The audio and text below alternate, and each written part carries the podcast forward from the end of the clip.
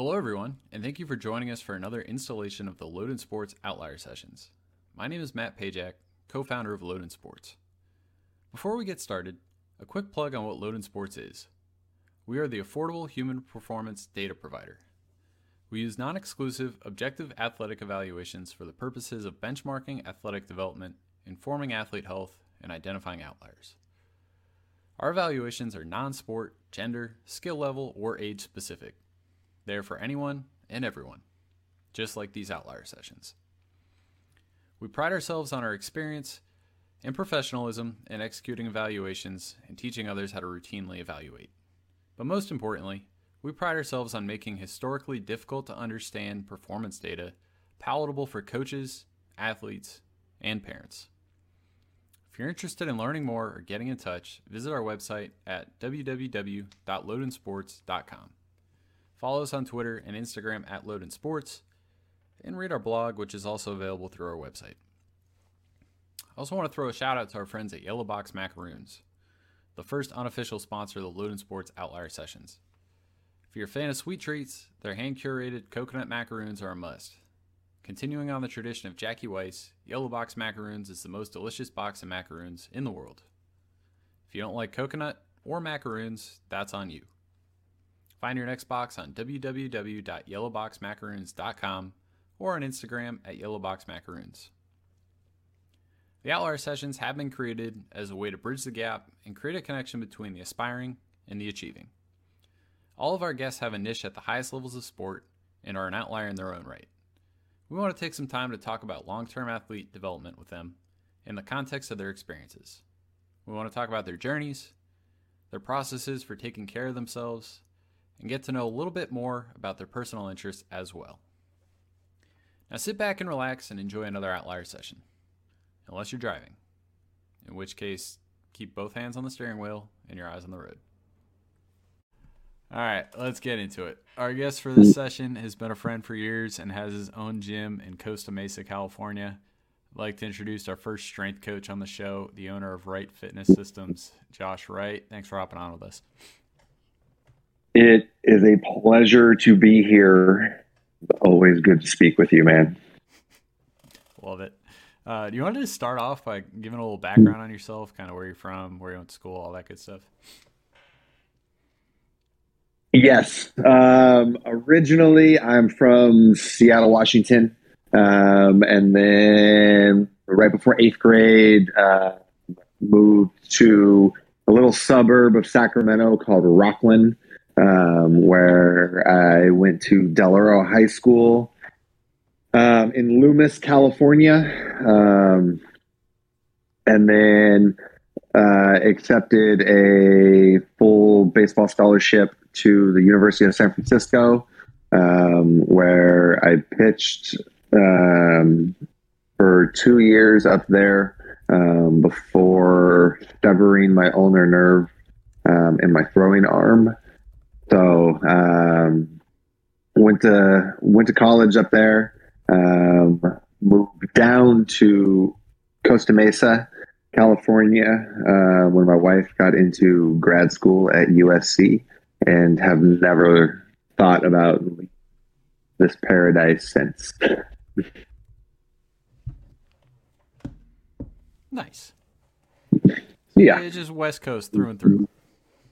I am West Coast through and through. I just we went kind of from uh, you know, big big uh big crazy city when I was a kid, um, which I actually didn't enjoy when I was a kid, but I'm thankful for that now. Um, because Southern California is so different. Um, just you know, learning how to learning how to take a bus um, and use public transportation to get myself to you know, practice or the mall or to a buddy's house. Um, um, you know, now with Uber and everything else, like you kind of take take that life skill for granted. Um, kind of like how kids don't know how to like fill out checks anymore because you can just, you know, tap your tap your phone to somebody else's phone and send them money and stuff. Um, you know, but I feel like growing up in Seattle kind of, um, you know, instilled a little little toughness um, you know, which which made made me happy. Um, so I can instill that stuff in my kids just so they can figure out, um, you know, figure out their own way, not rely on everybody else to do everything for them. Like if they need to get somewhere, then, you know, they have multiple ways and resources to, to get to what they need instead of always having to rely on mommy and daddy for everything. Yeah, I, I feel like navigation is going to be such a lost skill. I mean, it already is, but just like, I don't know. Yeah, every, I mean, every, every kid just so on autopilot, you know, where, I mean, we're, we're all on autopilot as it is. It's like, oh, if there's somewhere that I've never been that I got to get to, it's just punch it into the GPS, you know? It's like, yeah. Um, it, it, I mean, it didn't used to be that way. No, it didn't. Like it used to, you know, like you literally had to like describe to somebody like, hey, the third oak tree on the left is, you know, where you need to, where you need to turn. You know, like that used to be it. Um, I mean, thankfully, it's not you know completely that way anymore because I'm not like the greatest with directions, so I do rely on you know um, Siri to help me get places. Um, but at the same time, like you know, it's you got to be able to read a map and you know use a use a compass and you know just some some basic life things um, you know just to have that in your back pocket um, just in case the, the the phone's not charged and it dies on you. You got to you got to be able to, to to find your way somewhere else. So born born in Seattle came from the big rain now now lives in the big sun keep it as a lot of rain yeah. Yeah. big big lot, rain, lot, big big sun. lot, big lot of rain. Um, was actually just up in seattle uh, a couple of weeks ago um, working with some athletes that i have up there um, and stepped off the plane in flip-flops and there was snow on the ground still and um, definitely kind of miscalculated um, the uh, my comfort zone. Um, you know, I live in board shorts and flip flops most of the day. Um, you know, while I'm out here, so I, my uh, travel attire is lacking. So I'm to have to upgrade my game uh, a little bit when I go back up there. But um, love love the city. Um, it's beautiful. You know, springtime there, early fall. It's there's really not a lot a lot of better places to be, um, even over Southern California. Like it's 70 and pretty clear here all year long. Um, so you kind of take it for granted sometimes, but, um, you know, Seattle, Seattle in the summer when you have 20 hours of sunlight and it's 80 degrees and there's no wind and, you know, you have all the lakes and hiking and trails and, you know, you have the big city life if you want that. Like you got a lot at your disposal. So um, it's a uh, so it's a hidden gem that doesn't get the love that it deserves because it's tucked away up there. Um, but it's beautiful up there. Yeah, I've been up there a couple times in the summer, and to your point, like it when you visit only in the summer, you wonder why people you know talk badly about Seattle and the weather up there because It's like wow, everything's so lush, everything's so green, everything's so blue. The sun's out, you know, it's it's warm, all those different things. But then it's only like that because for ten months out of the year it's raining. So um, yeah. yeah, yeah, it's kind of like like you, you you just kind of chronically have like a like a drippy nose while you're up there. Like it's always it's always a little cold, you know, it goes from always a little cold to really nice to then it's just extremely cold. Um, and there's not a lot of there's not a lot of happy medium um, with with the sun the sun and you know nice weather days. And then randomly it rains like it's always it's always raining or looks like it's going to rain. Um, so your your bar is really low um, as far as what you're going to have to wear that day. You know it's going to be something with sleeves and probably a beanie and yeah, it's no, it's definitely uh, yeah. People people were definitely laughing at me um, when I got off the plane, and then you know I'm going to catch an Uber, and there's I'm stepping through snow um, and little patches of ice and stuff on the on the ground um, with my nice, you know, Nike flip flops on. So, oh well, lesson learned. All right. Uh, enough about Seattle. Um, uh, let's let's start off with a handful of our signature LTAD related questions. Um, I'm sure these are ones that you've heard before, as we do them with pretty much all our guests. But um, talking about emotional well-being and ignition. So our LTAD will be an inclusive, holistic, and philosophical reference guide for developing athletes of all sports and levels of aspiration. In our eyes, everyone is an athlete. So let's start with emotional well being and the importance of gratefulness. There are little things we can do every day to bolster our emotional well being. It's like a muscle, needs to be trained. This is something that everyone can do every day. Josh, what are three things you are grateful for today? First thing I'm grateful for is that the sun's out. Um, that I I can wear flip flops today and not step in any snow like I did in Seattle. Um, I haven't emotionally recovered from that uh, that hit to the psyche when I when I got off a plane. So the weather out here, I'm very I'm extremely grateful for that. Secondly, I'm extremely grateful for my wife and my three children um, because they are the ones that get me out of bed every morning at five o'clock when it's dark um, and I just want to hit snooze and go back to sleep.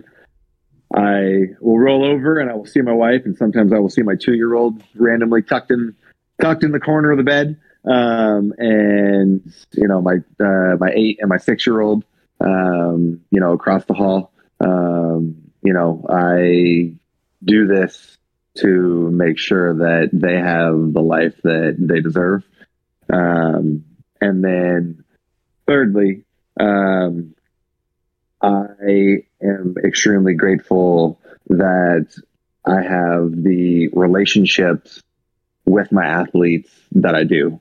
Um, you know, training is great, and you know, seeing them on TV and you know whatever. I mean, that's cool, but it's more rewarding when you get to go to their weddings and when you know if they're if they're having something you know in life that's that's bothering them or they're trying to navigate through and they call you and you know want to want to talk through it and stuff and you know knowing that you know we have that trust and it's not it's not a work paycheck relationship you know um, it's it's long lasting. Um, that is that is something that on an hourly basis almost um, you know i have a lot of gratitude for Dang, Josh, crushed it. Covered a lot of ground there on three things. I I do that. uh, I'll I'll hit you with uh, my three real quick, and then we'll keep it moving. But uh, I'm yeah. I'm, I'm going to go with something that's very relevant to today, and uh, hopefully maybe we can get back to these days uh, one day sooner rather than later. But the days when gas prices weren't a concern, uh, you know, like it the majority of the time you're just not worried about gas prices. You're just driving around doing whatever you're doing, and uh, now all of a sudden it's like you better go top off your gas tank today because you don't know it might spike another dollar or two tomorrow, and who knows if it'll, if it'll ever come down. So, um, yeah, definitely took those days yeah. for granted. Um, being able to go on like YouTube or Google and find ways to fix like small things in your car that would cost you an arm and a leg at a shop. Um, mm-hmm. So being able to take care of those those little things, and then uh, the last thing is just homemade things. You know, being able to like make things at home. Um, my fiance makes a wonderful like homemade sandwich bread that we use over the course of the week. Just it's like little things like that. It's like the bread's delicious, but then also like you know, there's kind of like this feeling of uh, being like self sustainable, I guess, or I don't know. Um, yeah. But it's just like little like homemade like life skills, you know? Yeah.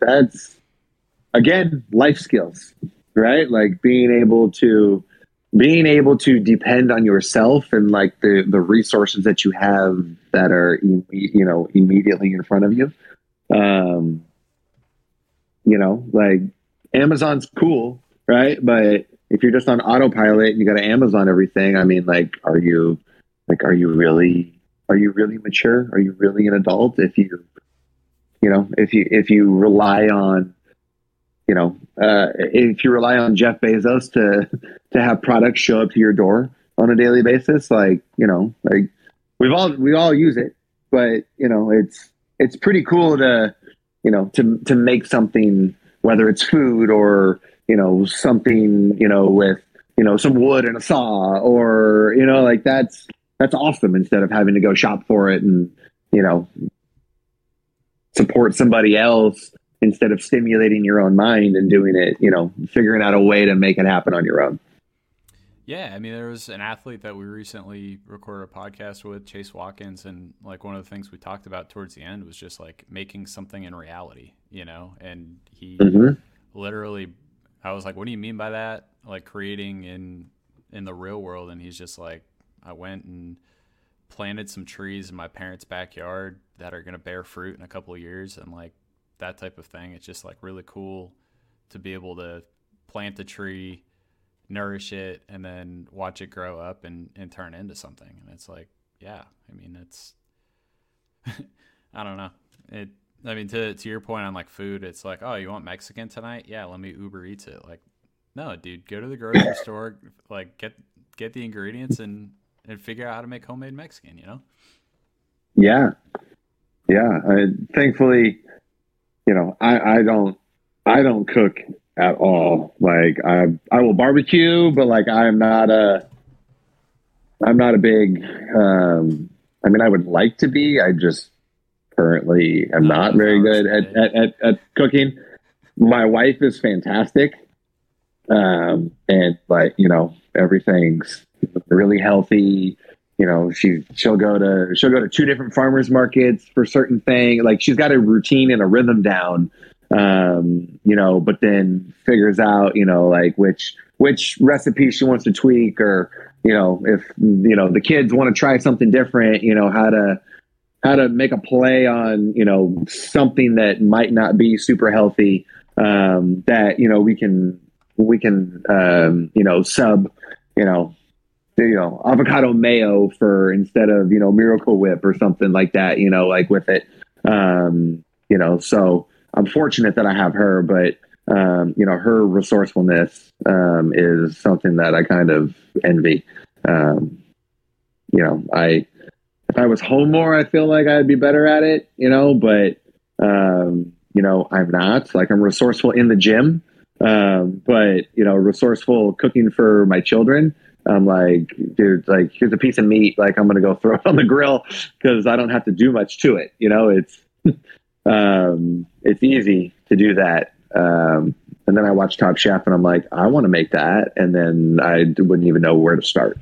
So that's, that's um, the problem with America is that there's so many options for everything. So like there's only 24 hours in the day. you know, if you want to be, a right. great, you could be a great chef. You could be, you know, uh, you can fix your own car up. You can do this, that, whatever, but you can't be an expert in everything because there just isn't enough time. So no, no, um, and I'm sure that we'll touch on that uh, later on in this podcast. Um, yeah. All right, with, let's, with, let's uh, with the gym.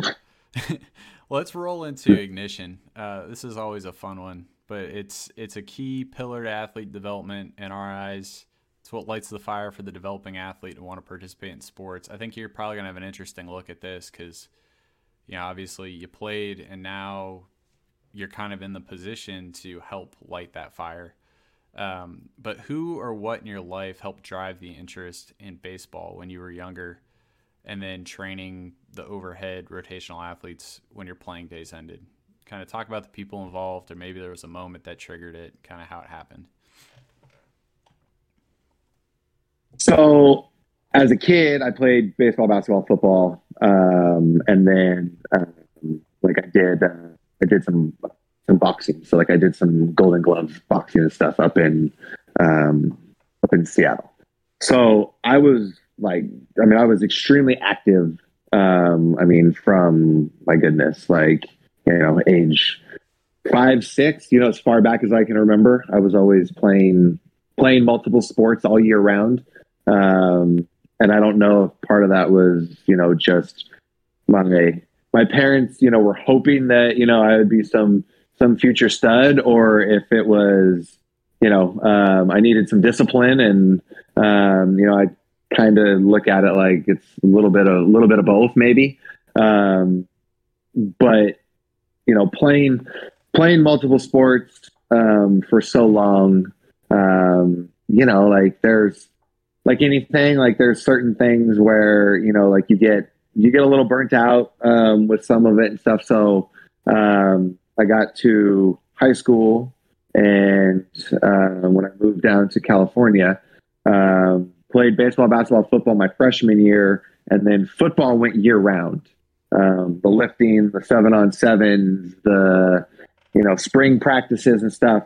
Um, and so I also just kind of figured, you know, I'm you know, a six foot kid, um, you know, playing center on my basketball team, like my college, my college offers are probably not going to be there. Um, whereas I played quarterback, uh, uh, you know, all the three years that I played um, in high school. Um, I didn't play my senior year uh, because I was trying to protect my uh, scholarship and draft status in in baseball. Um, so just kind of the natural evolution of you know where I was projected to to go and to be in the sport of baseball kind of um, you know led me to put more effort and energy into baseball.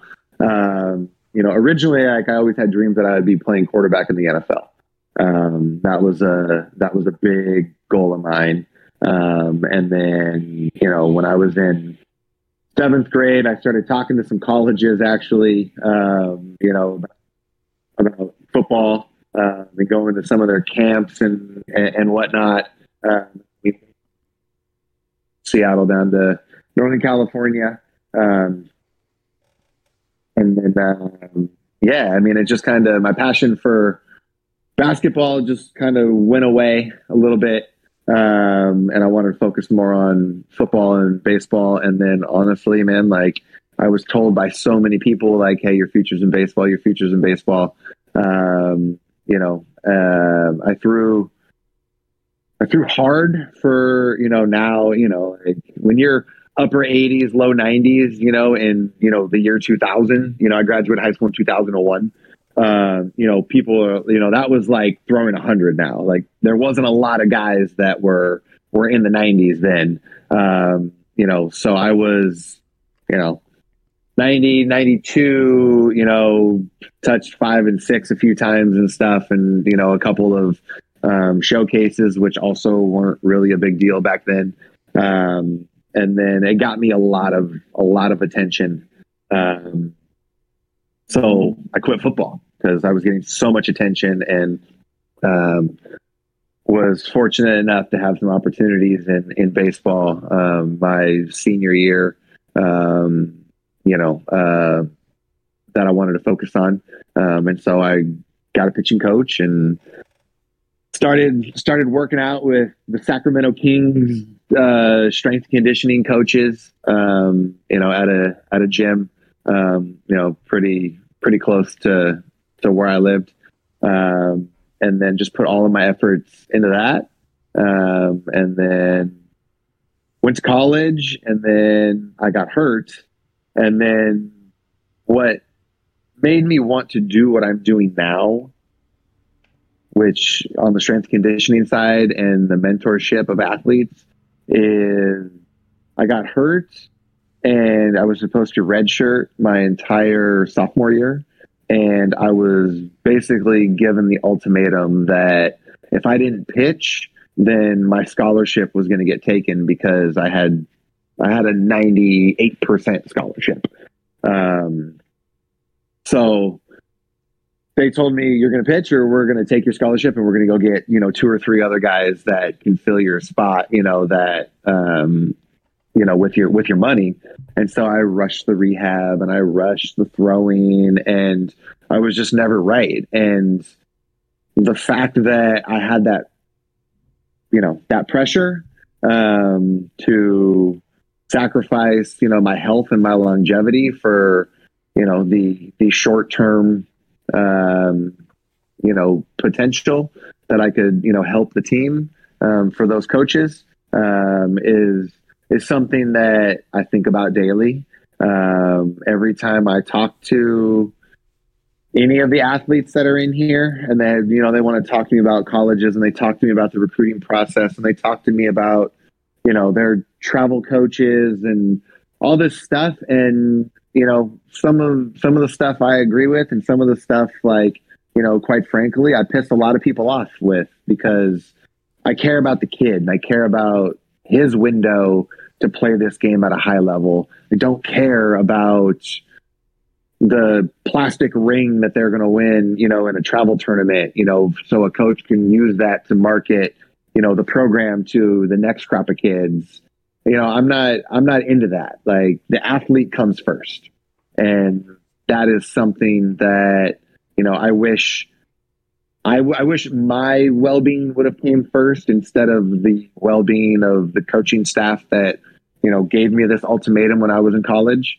Um, and I just I will never waver. I'll just I'll never waver on my priority of being open and honest and direct with the athlete so he can make the best informed decision he feels that he needs for himself. So that roundabout, uh, my roundabout answer to to consolidate this is essentially I got hurt. I was forced to, you know, forced to play. Um, and, you know, I don't ever want to see, don't ever want to see that happen to anybody that steps through these doors. I don't want them feeling that they're in that position. Yeah, I think that speaks to a lot of why you're on this podcast and you know why our relationship is the way it is over the past couple of years because I think there's a lot of synergy between the way you view things and how I view things, which is just you know the athlete comes first and for a lot of people that isn't always the case and i think you're kind of the example of that um, so i mean you know kudos to you especially in a place like southern california where they play 12 months out of the year you know at least fighting the good fight even though you're fighting against you know an entire societal belief pretty much that you know playing is more important than athlete health sometimes. So, um, interesting. Um, all right, last LTAD question, and then we'll get into some other yeah. things here. Let's just give a quick shout out to one of our foundational elements, which is sleep. Uh, in your opinion, how important is sleep, and has your view on sleep changed over the years?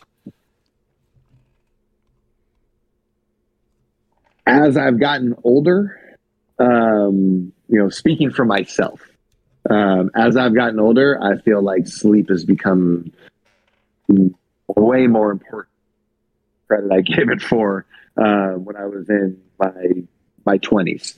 Um, like in my teens, I slept a lot. Right, you're going through puberty and you're growing, and um, you know, you hear, you know, you hear parents always say, "Oh, well, he slept till noon." Well, I mean, his body needed sleep, you know, until noon sometimes uh, that luxury when you're an adult, you know, like you don't you don't have you, you don't get 12 hours of sleep.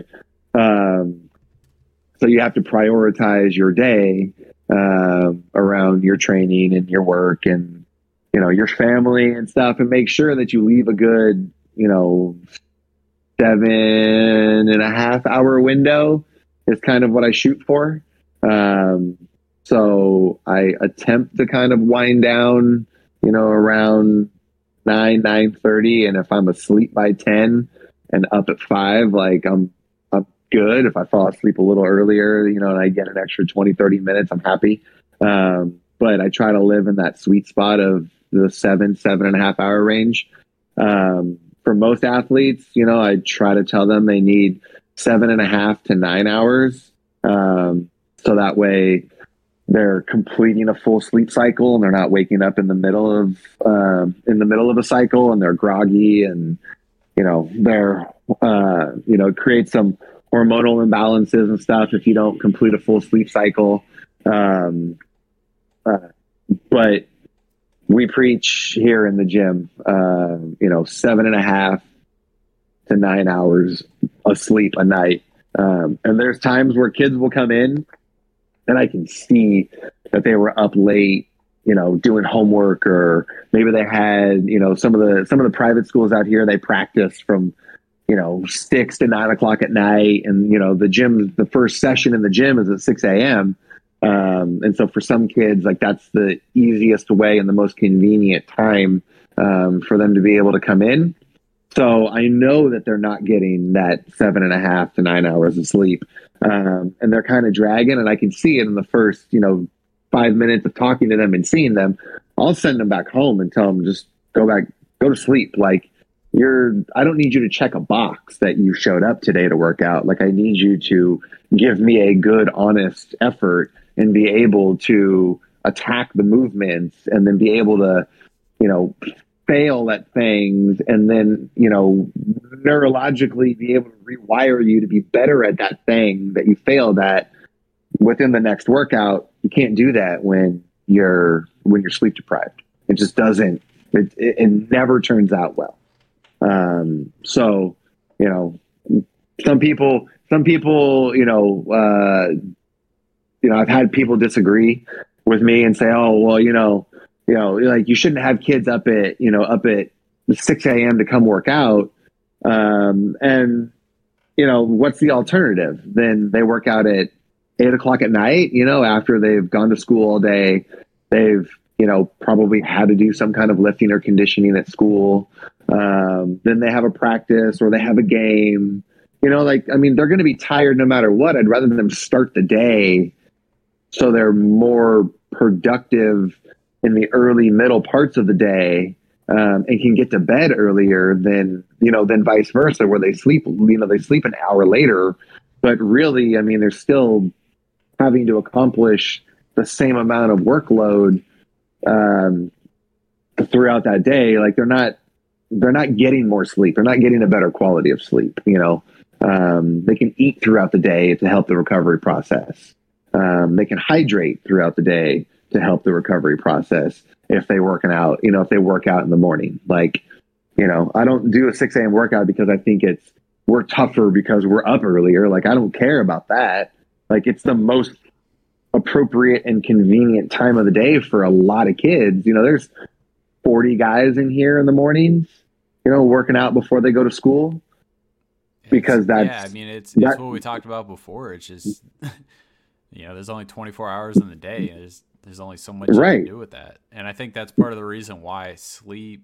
And there's there's so much science out there on sleep at this point. Like you can go find it anywhere, and it's it's all pretty consistent, just in terms of like the importance of sleep. You know, on not just for brain health, but you know the functioning of the body, and you know all kinds of different things. And I think that's mm-hmm. that tends to go by the wayside when you prioritize everything else. But so, um, yeah, sleep important glad you're telling those guys, uh, you know, seven and a half to nine, um, and stay on them about it because obviously I think where you're at is, you know, probably as, um, you know, when it comes to training for whatever sport, you know, in, in this case baseball, there's so many different people pulling them in so many different directions, and you know, a lot of their time over the course of 24 hours is probably chewed up sitting in a car, sitting in traffic. So um, yeah. yeah. Yeah. There's a lot of, a lot of transition time, we'll call it, you know, where they're trying to do 30 minutes of homework in the, you know, in the car, you know, on the way to, you know, to come see me or to go to their hitting lesson or, you know, if they have a high school game, you know, you know, in the, in the winter time, you know, the, there's fall leagues and winter leagues and stuff out here. Um, you know, these kids have to get, they have to be creative um, to be able to to take the care of themselves if they need to. So um, so yeah, the the naps and the the sleep are ridiculously important. Um, you know, for for these kids. So um, I, I have no no intent of taking my foot off the gas on the importance of of how all that stuff is for them. Yeah, let's uh let's kind of transition you know, to talk about exactly what you do. I think it's important to bring to light kind of the importance of sports specific training, and, and we're going to get into that here. Um, but let's you know start. You know, you oversee the strength programming for Huntington Beach High School, Mater Dei in Santa Ana, uh, JSerra Catholic and San Juan Capistrano, three historic high school programs in Southern California that continue to move handfuls of players to Division One and professional baseball year over year. In the off season, you're also dealing with pro guys. Talk about how you approach training high school athletes versus the pro guys, and kind of what are the challenges you deal with in each group, and then kind of what do you enjoy most. So the the most blanket answer I can give for that is like treat every athlete the same.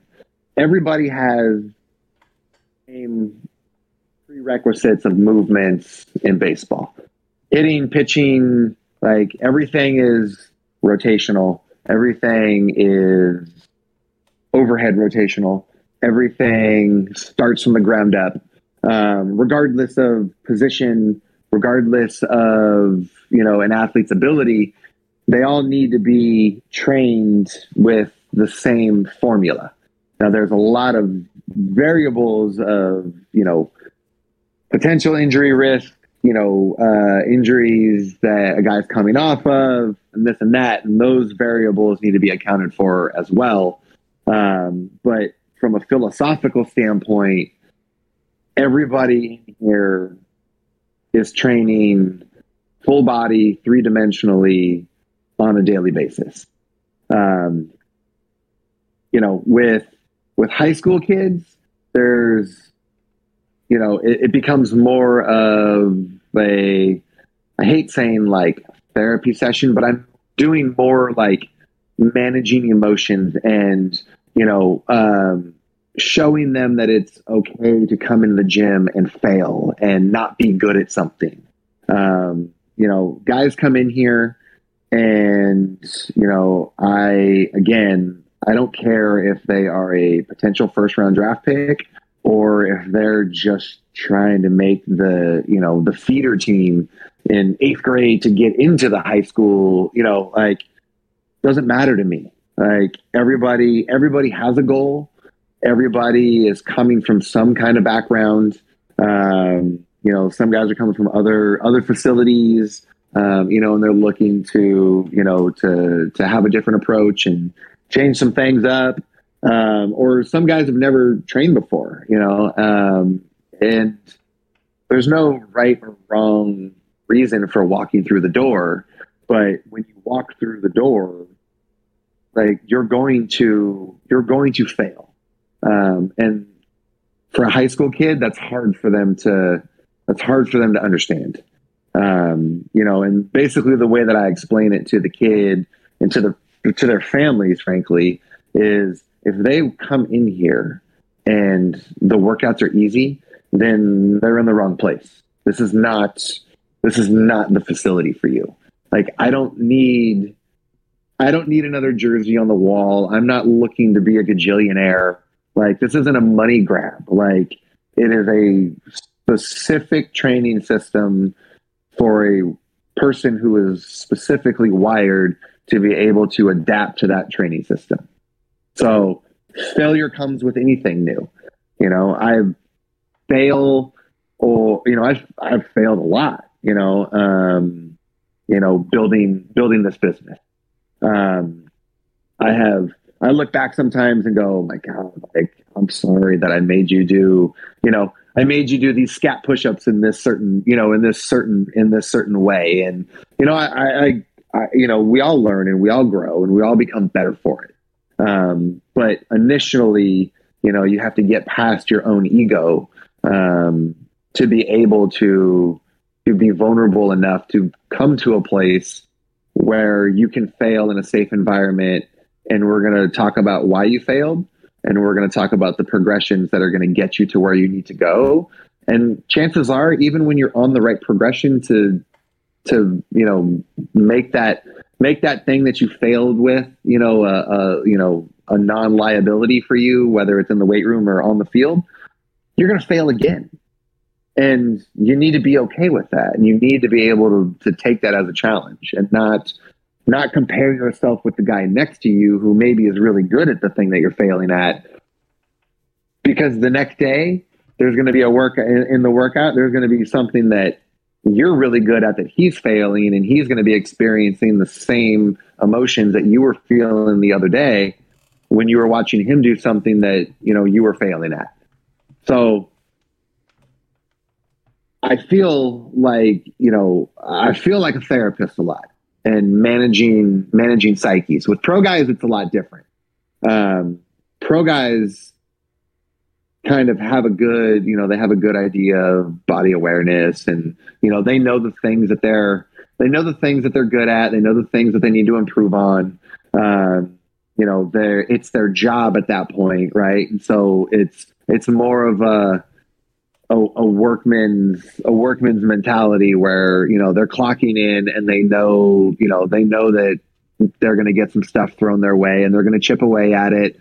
And you know they ask you know they ask their questions when they're when they're confused on something but they don't feel like they're they're not like overwhelmed with information and they're not overwhelmed with um you know the failure side of certain movements because they they they understand that if you fail three out of ten times in baseball and you're a, you know you're you're Albert Pujols, you're going to the Hall of Fame, right? Like you're okay with that. High school kids are still they're they're trying to climb all these rungs of this ladder that you know they feel like you know is so unattainable and they're living and dying you know on a daily basis and they can't manage those emotions and say hey like you know i got I got my cheeks clapped today in this workout, you know, like back at it tomorrow, you know, like they don't they don't have that. They're like, "Oh man, like I'm not very good at this." And then the next time some, you know, one of those movements comes up in their workout, like they kind of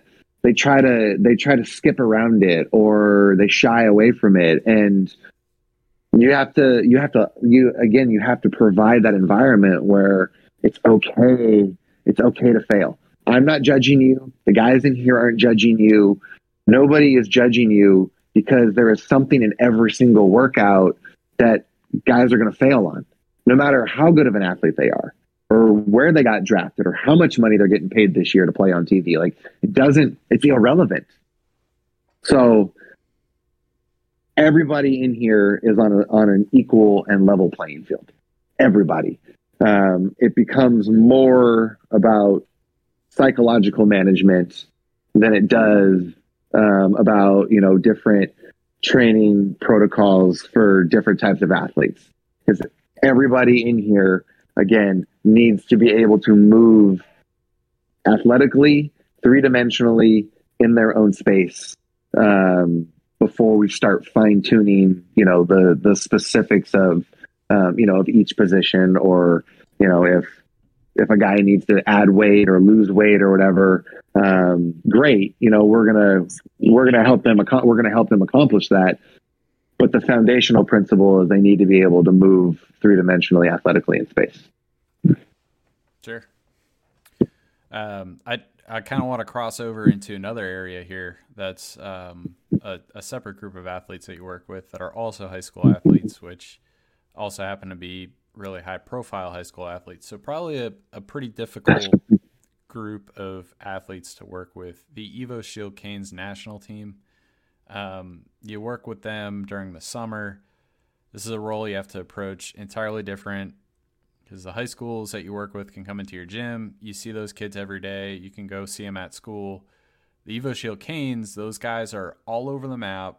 How do you get the most out of a guy with remote training and how do they get the most out of your program when they're not coming in and seeing you in your gym?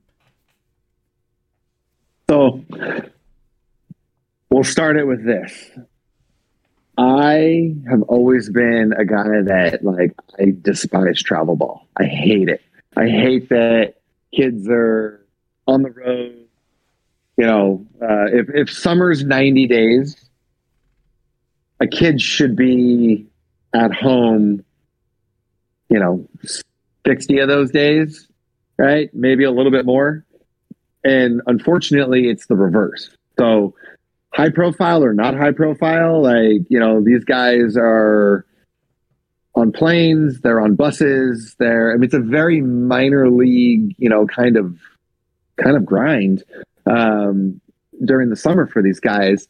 Um, and it's not just like a specific travel team, you know, like we play three tournaments a summer. Um, so for a total of maybe we'll call it 20 days that we're together during the summer, but then you throw in, you know, you have PDP, which is somewhere between, you know, one year it was, you know, almost a whole month, you know, um, and that's a month that they're away from their privatized, you know, their privatized coaches, their families, their friends, their safety blanket, their food, their, you know, the stuff that makes them who they are as an athlete. Um, you know, then you have, you know, the, you have area codes and you have, um, some of these other, you know, higher profile select events, which again, there's nothing, there's nothing wrong. Like area codes is an amazing event. Um, it's I'm just simply saying that it's another week for, you know, a kid from New Jersey to hop on a plane and be somewhere, you know, be somewhere, you know, that he's unfamiliar with and have to navigate that. And every year I see guys that, you know, they come into the summer and they're, you know, they're 94 and 95 and they're supposed to be a top 20 pick. And then you watch them throw out area codes and they're 88, 90, and they're like laboring through the inning, you know, um, and all because they couldn't say no to something or because they didn't have the resource that, you know, um, I'm able to provide for, for our Canes national team where I'm training them on the road. And, you know, if you're a pitcher, right, we carry 18 pitchers with us. So nobody is throwing like nobody's going to throw a complete game. You know, every every tournament we go to, I cringe because some kid from, you know, some other team somewhere is, you know, he throws 105 pitches against us. And then, you know, you see him a day or two later and he's playing center field or he's playing shortstop or one kid was catching one time, you know, and that is exactly what I don't want to have happen to any of the athletes that come in here. I don't want that. It's not, it's completely unacceptable to me um, that that that's even a thought process for a coach that he thinks it's a good idea. Um, you get these kids and they've thrown, you know, 60 to, you know, in some cases 90 innings for their high school team during the springtime, um, depending on how deep. I know, like, you know, I know in like North Carolina, they have, you know, they have state playoff system and stuff out there. Um, so sometimes, um, you know, we've had kids from from the state of North Carolina that you know couldn't be at the first tournament or two because they were still in playoff. Um, which you know, for me is kind of nuts because we end our season out here is kind of like you know the last the last third of uh, of May. Um, so you know, there's a little two three week you know gap um, before before they go into summer ball. Um, you know the the downside of that is, is that they play all year round. Um, so guys aren't very good about taking breaks. So the weather out on the East Coast forces forces guys to take breaks, which I think is is great. Um, but I wish was more wish would happen more. Um, in other states to to kind of force you know maybe we can play baseball eight months out of the year and then you know we can take four months of non-organized you know non-organized uh, you know uh, participation uh, would be nice to give some guys a break and force that and stuff but um, you know the kids from canes you know they come from they do they come from all over the place. And so there's a handful of kids every year that you know are from the west coast or from california. And you know specifically you know two years ago you know i think i had like seven eight guys maybe. Uh, i think it was eight guys that you know i trained here in the facility um, you know on a on a regular you know on a regular basis um, they were on the team so that made, I mean, that made that year, you know, pretty easy. Um, but that was kind of an anomaly. So, the guys around the country, um, you know, I have a handful of them that, um, you know, I send workouts remotely um, on an app that I had um, developed. Um, so I can film everything and then type everything up and, um, you know, the cues and everything scripted for them to do. And it just goes right to their phone. you know, every couple of weeks they get a new program. so that's been, that's been great. but for the guys that like I've never met, you know, a lot of them are coming from smaller towns or you know smaller states where it's you know there's not a lot of you know not a lot of resources um, and they've never had you know um, they kind of just do what the high school program says which you know most high school programs are the football you know the football coach or the football lifting guy is having the baseball players, you know, follow a very football based, you know, Olympic type, you know, type program. Um, there's very minimal, you know, arm care and mobility, you know, work, you know, happening. Um, there's probably no, no tissue work, um, uh, you know, going on and probably not a lot of talk about nutrition and sleep and hydration. So, being able to go to practice every day. Uh, we practice every every morning before our games. Um, you know, we take BP. I spend um, you know the first hour with all of the pitchers. Um, uh, you know, we go through a team stretch, and then I take the pitchers, and then based on the rotation that we have laid out. Um, you know, we go through we go through a throwing. You know, we go through a throwing program. Uh, we go through pre-throw arm care. We go through post-throw arm care. Um, and if you know a guy needs to, you know, if he's going to throw an inning, and then we're going to have him, you know, come back three or four days later to throw two or three, you know, in the first round of the playoffs or whatever. Um, you know, I make sure that they have two two workouts that are structured for them. Um, whether it be, you know, we can do, um, you know, some stuff on the field, or um, you know, thankfully we stay at the same kind of circle of hotels every um, in every state that we go to for the tournaments. So um, I know that they have um, you know they have a very quality um, gym setup. So I'm able to give the guys their um, their workouts to do to do there. So we send them home more educated and better physically than they came, um, and that's you know there's some guys that you know um, that, that do go to places and they do um, you know they do train at you know other baseball facilities um, or just with a trainer um, and i make sure that you know i'm very very uh, politically correct when i'm not like you know if i'm teaching them something new it's not me trying to to tell them or steer them that like their guy is not doing it right or he should have known this or that's not what it's about. Like it's like these are the beliefs that I have.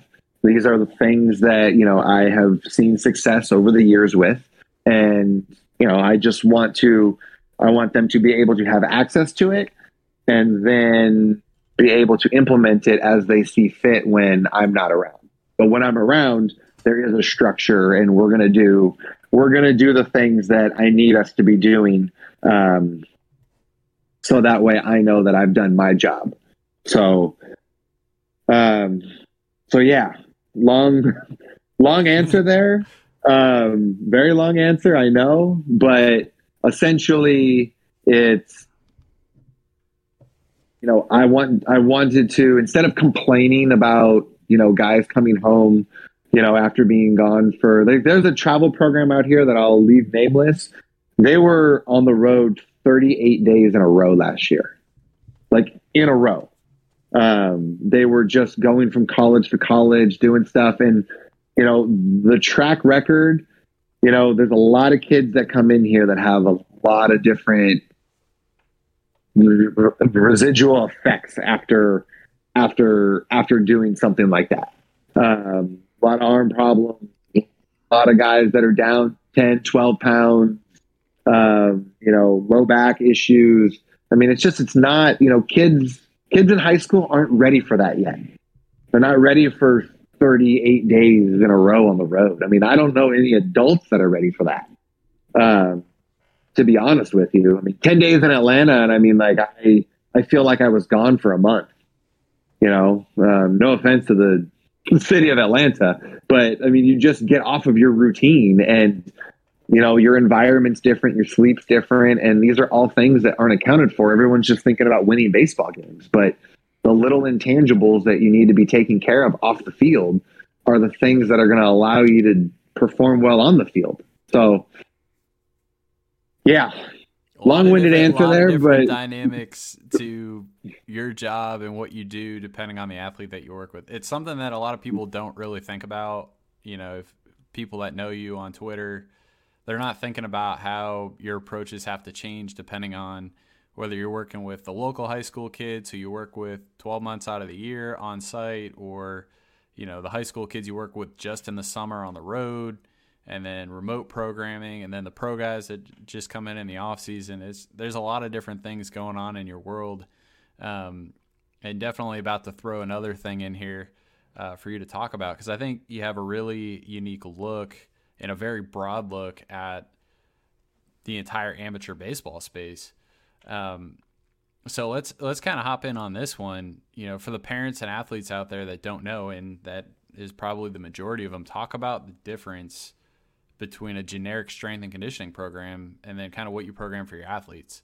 I think a lot of people would be quick to say, "Well, my kid," or "I'm getting stronger by doing this," uh, which may be true, but kind of talk about you know how you train the overhead rotational athlete and why that's different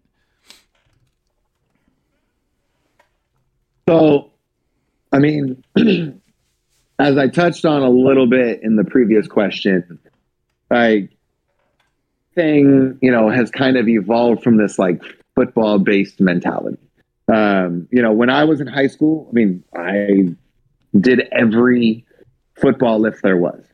You know, bench, uh, you know, bench, squat, clean, hang clean, um, you know, deadlift, uh, you know, we were doing military press, clean and jerks, like all of this stuff because the philosophy is you got to be bigger, faster, stronger. Or in the mid 2000s, it was mass equals gas, right? And that's, I, I mean, I would like to think that we've evolved enough and social media has maybe helped us enough, um, you know, that we can realize that mass does not equal gas. You know, Tim Tim Lincecum, you know, probably weighed as much as I did, you know, when I was in, you know, my sophomore year of high school, you know, and I mean that dude was throwing, you know, he's 96, 98 miles an hour, you know, uh, you know, for a good six, seven year period, you know, whatever. Um, and he did it with, you know, being able to pull ground force and load rotationally to be able to unload linearly and to be able to um, to be able to have you know mechanics that allowed a smooth power transfer from the ground all the way out through the fingertips. Um, you know creating extension and you know um, that had nothing to do with how much he could deadlift and how much he could squat or none of that stuff mattered. Um, and I think, you know, philosophically, you know, we've gotten to this point where, you know, um, you know, things that look cool on, you know, on social media, um, you know, people think like that's, that's the way that we're supposed to train because it looks hard or it looks like this guy's deadlifting 500 pounds. So, you know, he must throw, he must throw 100 miles an hour and that stuff's not the case. I mean, for for all the power that you know you can produce, well, you better be able to decelerate that power, and you better be able to direct it and transfer it up the chain and decelerate it efficiently out the arm. Otherwise, you're going to end up, you know, you're going to end up with a zipper on your elbow or your shoulder. You know, like it's baseball is a violent, violent, violent sport um, you know, throwing throwing an object, you know, overhead and then releasing that object overhead like you do with a baseball I mean, it, it is the most traumatic thing that you can do to a body part in any sport. Um, and you got to do that a hundred times a game. You know, if you're a if you're a big leaguer, essentially, you know, eighty to hundred times a game, and then recover from that, and then you know repeat that, you know, five days later. Like that's you know, baseball players get a bad rap. Like, oh, you just throw a ball. Like, all right, you know, Mr. Football Coach who thinks, you know, like, you know, I should be deadlifting 500 pounds. Like, go throw 100 pitches and let me know how your arm feels. Right? Like, go throw 100 pitches and then come in the next day. And then I want you to hit some heavy bench press and let me know how that feels. And then let me know how you feel, you know, two days out after that when, you know, your rotator cuff is on fire, um, you know, and you probably have some flexor soreness and, you know, like you can't, you're not, you're not the best version of yourself going into that workout, which is why, you know, I have, you know, adopted the the philosophy of, you know, every workout in here is full body. We don't do we don't do upper lower splits. Like, you know, there's days where your legs are going to be more sore than, you know, than normal right? But that's not because we did seven different, you know, lower half movements. You know, we will we will we will deadlift and you know sometimes we'll deadlift and we'll squat in the same workout. That like that's that's happens. Um, you know, so naturally you're gonna be you're gonna be a little fatigued and a little tired. Um, you know, after that, but the intent is not to take your legs away from you for you know the next two or three days um, and crush you. Like you need your legs every single day when you throw, right? Like your first and last point of contact with the ground is your feet, right? You need everything, you know, everything above the feet to be working efficiently for your arm to do what it needs to do efficiently, right? So that is a direct correlation to what you're doing in the gym. So, um, you know, the the whole you know the whole olympic lifting style of stuff i mean uh, you know it just doesn't it doesn't offer it doesn't offer a lot of uh, you know bang for the buck when it comes to baseball you know it's power in the wrong plane of motion um, which you know is unutilized power um, for a rotational athlete when everything that you're doing is just in the sagittal plane um, that that doesn't that doesn't hold that doesn't hold water for me. So because I think that way, and because you know people see me, you know, posting posting, you know, everybody's barefoot in the gym, right? And you know, guys are guys are bear crawling, and you know, like I intentionally don't post videos on social media of guys lifting. I intentionally don't do it. Like posting, you know, posting a guy, you know, you know, deadlifting a ton of weight or, you know, hip thrusting, you know, 700 pounds or like, cool. I mean, again, like that's good for likes, right? But like a kid in Wisconsin who is following me and, you know, is struggling with his thoracic mobility, right? I'm not doing him any service whatsoever by posting something that, you know, he can he could figure out himself that, you know, hey, hip thrusting is good for you. Like, let's, you know, like here, you know, here's a guy hip thrusting. He doesn't need to see me that. He needs to see, he needs to see, you know, a, a, you know, a, a T spine matrix that covers all three planes of motion that is going to help him, you know, minimize that weakness that he has. So it becomes, so hopefully someday, you know, someday if he keeps chipping away at it, can become a strength and he's better for it. Um, so you know the the perception is you know like all we do is mobility and um, you know we don't ever lift and quite frankly and i think you could back me up on this you know um, every every year the strongest guys tested back when you were at usa baseball and now that you're with loden are coming out of this gym. You have nick Pratto, you have corbin carroll you have matt mclain you have Nick Dumasol, like you know, I, I mean, I, I just yeah, Cody Schrier, uh, you know, uh, Cody Schrier. I mean, you know, like I, you know, I pride myself in the fact that these guys not just their athleticism, but the fact that they are healthy.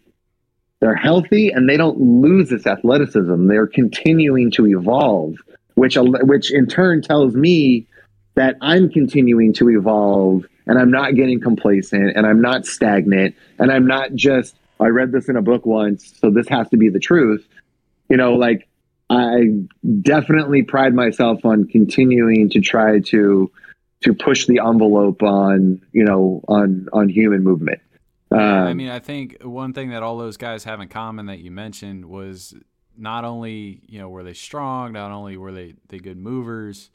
Um, you know, obviously some of them more athletic than others, but all with a certain degree of athleticism that played on the baseball field in its own special way. But like their ability to sustain their performance, which is the that's the ultimate goal of you know, if you're going to get the pro ball, if you're going to play college baseball, it's like it's great if you can do it for a month.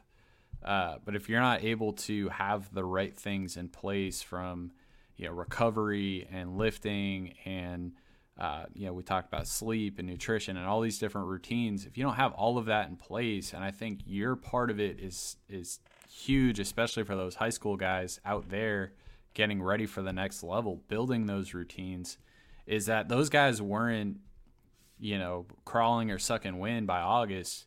And you see that everywhere with the kids that go through the meat grinder. That is the, you know, junior high school showcase summer. You know, you go through the showcase circuit, end of the summer, like a lot of those kids just need a pillow, you know? And yeah a lot of the Cody Schriers of the world and the Nick Prattos of the world, like they were just as good in August as they were in June as they were in March and in February when their high school season was getting going. Yes, and that's you know from from afar the behind the scenes look that you know I'm you know that that validates that validates the training program. Um, you know there are guys that I have seen that you know have have been here for you know two, three, four years, and then whether it's pro ball or whether you know they go to college, um, you know, within the first you know six, eight weeks, like they're they're on the shelf. You know, like they're they're hurt, and I, I mean, I hate I hate seeing it. Um, it's hard for me to it's hard for me. That's a hard pill for me to swallow when, you know, like when you see a kid and they've done something for so long, right? And they've been able to, you know, um, you know, and again, I'm going to preface this with like, I am a very small piece of this pie, right? These, these kids are, you know, what Nick Pratto has accomplished and is going to continue to accomplish is Nick Pratto right? Like I've been behind the scenes and, you know, helped and stuff, but like he's got to hit the ball, he's got to throw the ball, he's got to walk through the door and show up and do the work. And to his credit, he does it all and he does it all relentlessly, right?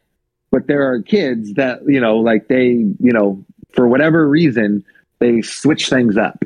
And then, you know, you watch the like, it's almost like a slow train wreck, right? You see, you know, like early in the season, you know, they're, you know, like they're not moving well and, you know, they got to skip a start because the shoulder's not right, you know, and then it manifests into something bigger. Um, and then they're out for a year or, you know, they had a surgery or, you know, they get cut from the program and stuff. And that's the, that's the pitfall to this job, right? You have the really big highs and then you have the really low lows when really like I just want everybody to live in the middle. You know, like if you're even if you're not in here training, right? You know, um, you know, I have I've had guys that, you know, move away or, you know, or, you know, think that they're like, hey, well, I'm gonna go train with this guy now or go do this. Um, you know, I I, you know, have to sit back and like let it take its course, you know, and like just hope you know, like I'm hoping it's not, you know, anything that is so detrimental that they can't come back from, you know, but like it's a tough, it's a tough one to swallow, um, where, where you know that, you know, they're, they did something and worked so hard to become the athlete that they are that, you know, a team wanted to pay them, you know, to come play for them, or, you know, they accepted a scholarship to a certain school, you know, because of, you know, they had a, you know, they hit a certain way, they pitch a certain way, they trained a certain way. And the culmination of that, you know, gave them this opportunity. And then all of those tools, for whatever reason, get stripped away. And then, you know, the athlete isn't performing at that level anymore. Um, that's that's a hard one. That's a hard one for me to swallow. Um, so, and I don't necessarily know what that answer is, um, you know, but trying to educate these kids, um, and frankly, you know, some of the some of the college and and and pro teams and stuff that I work closely with, like, there's a huge open line of communication where you know they need to see they need to see a kid, you know, they need to see an athlete, you know, they have to check certain boxes, you know, for, you know, to, you know, as they report to, you know, somebody higher up, right? Like, um, but they don't necessarily care if it's, you know, if a guy, if a guy needs to have a, you know, a, a higher, a higher power output day, you know, they're not dead set that like, you know, they have to deadlift and they have to squat and they have to like they're leaving it up to the athlete to choose, you know, they're giving them a box of movements and saying, Hey, choose, choose X, Y, you know, choose X, Y, or Z. But either way, I'm able to say, Hey, you know, like he, he, you know, he pushed some weight today or whatever. Um, but it gives the athlete a little bit of ownership and, you know, based on how he's feeling that day, you know, if, uh, you know, if he's a little, little tight in the low back, then maybe, you know, maybe he hip thrusts, um, instead of deadlift, you know, like there's nothing, there's nothing wrong with that. Um, but those those conversations are very few and far between. So the kid is kind of stuck choosing between you know what he's always done and then what his new coach or team or program or whatever you know like wants him to do. Um, you know, it's a tough it's a tough spot for a kid. So um, you know, we we try in here, we try in here to do our best to uh, you know, to to bridge that gap and you know, uh, you know, have good relationships with with teams and with coaches and and stuff. So you know, the kid kind of gets the best of all of us, so he can ultimately be the best version of himself. And that makes a ton of sense. Um, I will say this: we are. I think we're going on about an hour and a half here, so let's. Uh, we'll probably have to do another one of these uh, to cover all the other things that you know I I planned on talking about, but um, we're gonna do Josh Reidt Volume One, Josh Reidt Volume Two. um, but now before before we go, I do want to talk about some personal interests. Um, I know you're really into MMA. Uh, does that come through at all in the way you train your athletes, and are there parallels there? Um, I'm sure it does, but I, I kind of want to hear it, you know, from you specifically.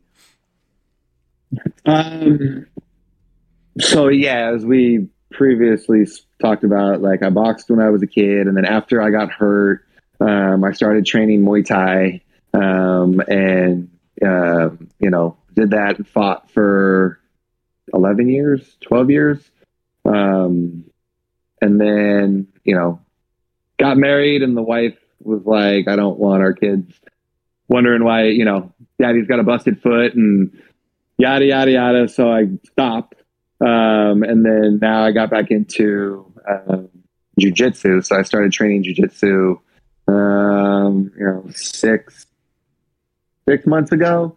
Um, so I'm looking forward to starting to compete in in that now. Um, but yeah, I mean, it has helped shape how I am with the athletes. Like I'm tired every single day, right? Like, you know, I'm 38. I have three kids. Um, you know, I, I, try to get my seven hours of sleep, but you know, it doesn't always happen sometimes. Um, uh, you know, uh, you know, I run this business. Um, I travel. Um, you know, I try to be a good, a good father and a good husband. Um, you know, and I, I, I do everything at hundred percent right? So when a kid walks in here, that's the standard, the standard is you need you need to be ready to work. You need to, need to be ready to grow and to learn, right? And you need to be able to work with and teach the guys that are younger than you and next to you if you see them struggling with something and be selfless about that. Outside of that, man, like, you know, I just, you know, I don't have a lot of I don't have a lot of rules. I mean, like when you the, the culture in here has developed over over the last, you know, six, seven years to where like, you know, if you are coming in here, like you already know what you're in store for um, you know, between the training, between you know, you know me, you know me getting on you sometimes, um, you know, between you know, uh, you know my staff getting on you sometimes. You know, my staff is fantastic, but like they're they're you know, if I'm learning something right and I'm teaching it to them, I expect them to you know, to ask questions when they don't understand it. And if they're not asking me questions, then I'm assuming that they understand it.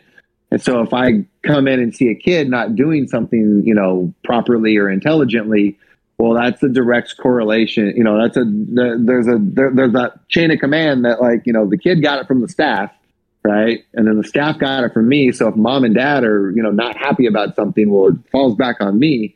Um, so the discipline of the discipline of learning, the discipline of uh, you know showing up, the discipline of teaching, and you know making the people around me better, um, and not just hoarding you know information and um, you know trying to trying to make everything about me. Um, you know that is that is something that you know martial arts um, has given me because um, I wasn't always you know I wasn't always a a good guy or a nice guy, and I mean, some people probably still think I'm not a good guy or a nice guy.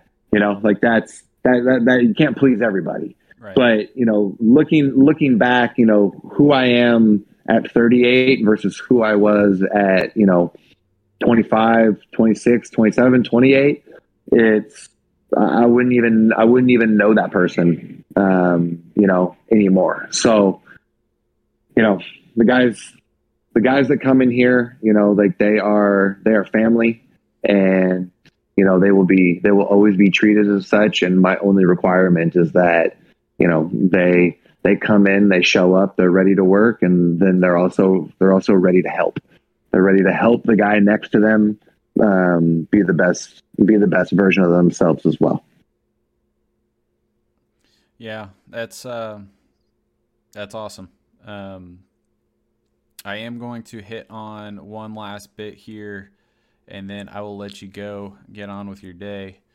Um, you're a key piece of the work that we're doing with the three high schools out in Orange County. Um, after our evaluations, we're always asked by parents and players, like, how do we get better at this stuff? We've evaluated the entire programs at JSerra, Mater Dei. We're on a regular schedule with Huntington Beach. Obviously, I'm hoping to get deeper into the weeds on this in a future podcast. So maybe more on a high level, just the Loden sports information. How do you use that information? How does it help you for the guys who regularly come in? So there are things that you know I program that um, you know I I think are you know across the board good movements and will will help um, you know will help a kid with X, Y, or Z. You know, there's a lot a lot of stuff gets missed by the naked eye. Um, you know, there are there are times where um, you know I look at my programming and go like that could have been better. Um, you know, I'm missing. You know, I feel like maybe I missed this component or whatever the case may be. And so when you guys come out and you guys test every every three months. Um, you know, you guys and seeing the results that the kids are getting, um, you know, that holds me and my programming more accountable. That means I need to sit there and look at, you know, if I'm writing a new progression that's going to last three weeks, I need to look back at the previous six weeks and see, you know, how much you know lateral bounding we're doing you know for you know for a certain kid that maybe didn't score well on uh, you know on a single leg on a single leg jump. Or you know how much how much hip mobility work um, you know we're doing for a kid that you know doesn't have a very good broad jump.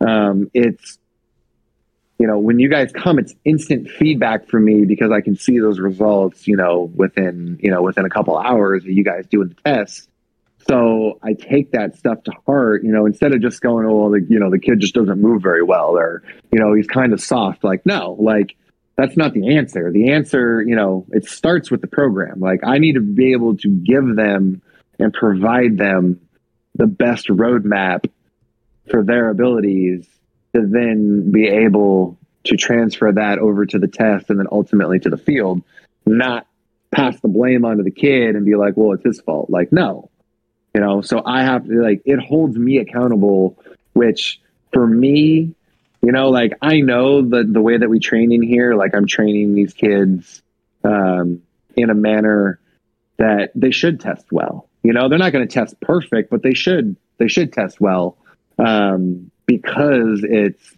a three-dimensional multi-directional training style. Um, instead of a grip it and rip it, you know, sagittal based, you know, Olympic style, you know, training system. Um, so it reinforces it reinforces the good programs, right? And then when I look and you know, again, if I see a kid and his um, you know his power score went down two points, then then it then it also you know I need to talk to that kid and make sure like he's eating and he's sleeping and he's hydrating and doing those behind the scenes things but you know, and if he tells me he is, then I'm going to believe him and take his word for it. Then I need to look directly in the mirror at the training that I'm giving him and say, okay, like what, what are we, what am I missing here that you know maybe we had you know a couple couple progressions ago, um, you know that I can give him so that way we can get this back up and maybe you know may, maybe improve it. Yeah, I think that's what the you know having consistent touch points every three months it it really allows you to you know dial in on specific guys. And like if someone starts going a little bit off the tracks like maybe that's something that they're doing in their sport specific training or maybe it's you know a conversation you can have with them about their routines in regards to you know they're not sleeping enough or you know they're not eating the way they should be eating or in the over the course of the summer something that we saw from June to September is like the guys who played more in the summer were the guys who saw a little bit of a pullback on you know their Loden Sports athletic evaluation. So, right, um, yeah, there's so many different variables in it. The training's just one part of it. Um, I think something that we've always seen with the guys that you train regularly is those guys typically hold up regardless of the time of year. Um, but you know, I think you know from your standpoint as a strength coach, being able to see that information, you know, it's it's got to be invaluable to be able to you know look at that every three months and kind of be like all right well you know these guys are doing great. You know more of whatever they're doing and you know these guys over here let's let's have a conversation with them. Yeah i mean at the end of the day like the data doesn't drive the training per se. It's really just opens up the door for a conversation. Correct um, Correct. Yeah, that's of, that, that's what it's got to be. It's got to be a conversation, and it's got to be, you know, it's got to be, you know, you provide something that you know I can't do for these guys on a you know on a regular basis and stuff. So, um, you know, it's it's again, it's it's like-minded minds that are, you know, taking care of a certain slice of the pie for the athlete so they can be the best version of themselves and there's just not enough of that going on. Not enough. It's that's my guy and my my way of doing it's the right way and the only way and yada yada yada you know and the kid is the one who suffers in the end. So you know i'm extremely thankful for you know for for you and for Sean and our relationship and um, you know the you know even if we weren't like minded you know in in the sense of our our training philosophies which thankfully we are like you you guys are all about the athlete and the athlete first um, and that again is is rare. People say that they are, but they're not really. It's about it's about them and how they can benefit off of them, and how you know how somehow a travel ball coach having a kid pitch for him you know, when he's not doing the lessons, he's not doing the strength and conditioning, like he's providing a jersey and a field and a lineup for this kid to play in. And they say, that's my guy. You know, like that stuff is, that stuff is just tired and it's old and it's weak and it needs to change. So I'm glad that you're not a part of that epidemic. Yeah. The, uh, you got to look at the athlete. They're, they're like a ship. All right go metaphorical here on the way out. They're like a ship, and there's a lot of people that that are claimed to be part of the ship, if that makes sense. But really, mm-hmm. the job of coaches and trainers and everyone around the ship isn't to be part of the ship, but to be the tide that raises the ship.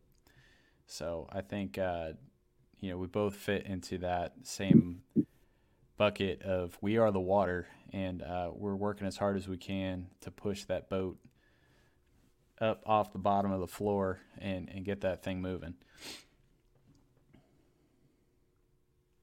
I don't think that I could have said that any better. So thank you for thank you for articulating something that I never would have been able to articulate. gotta gotta throw the uh, creative juices in there, especially at the end. You know.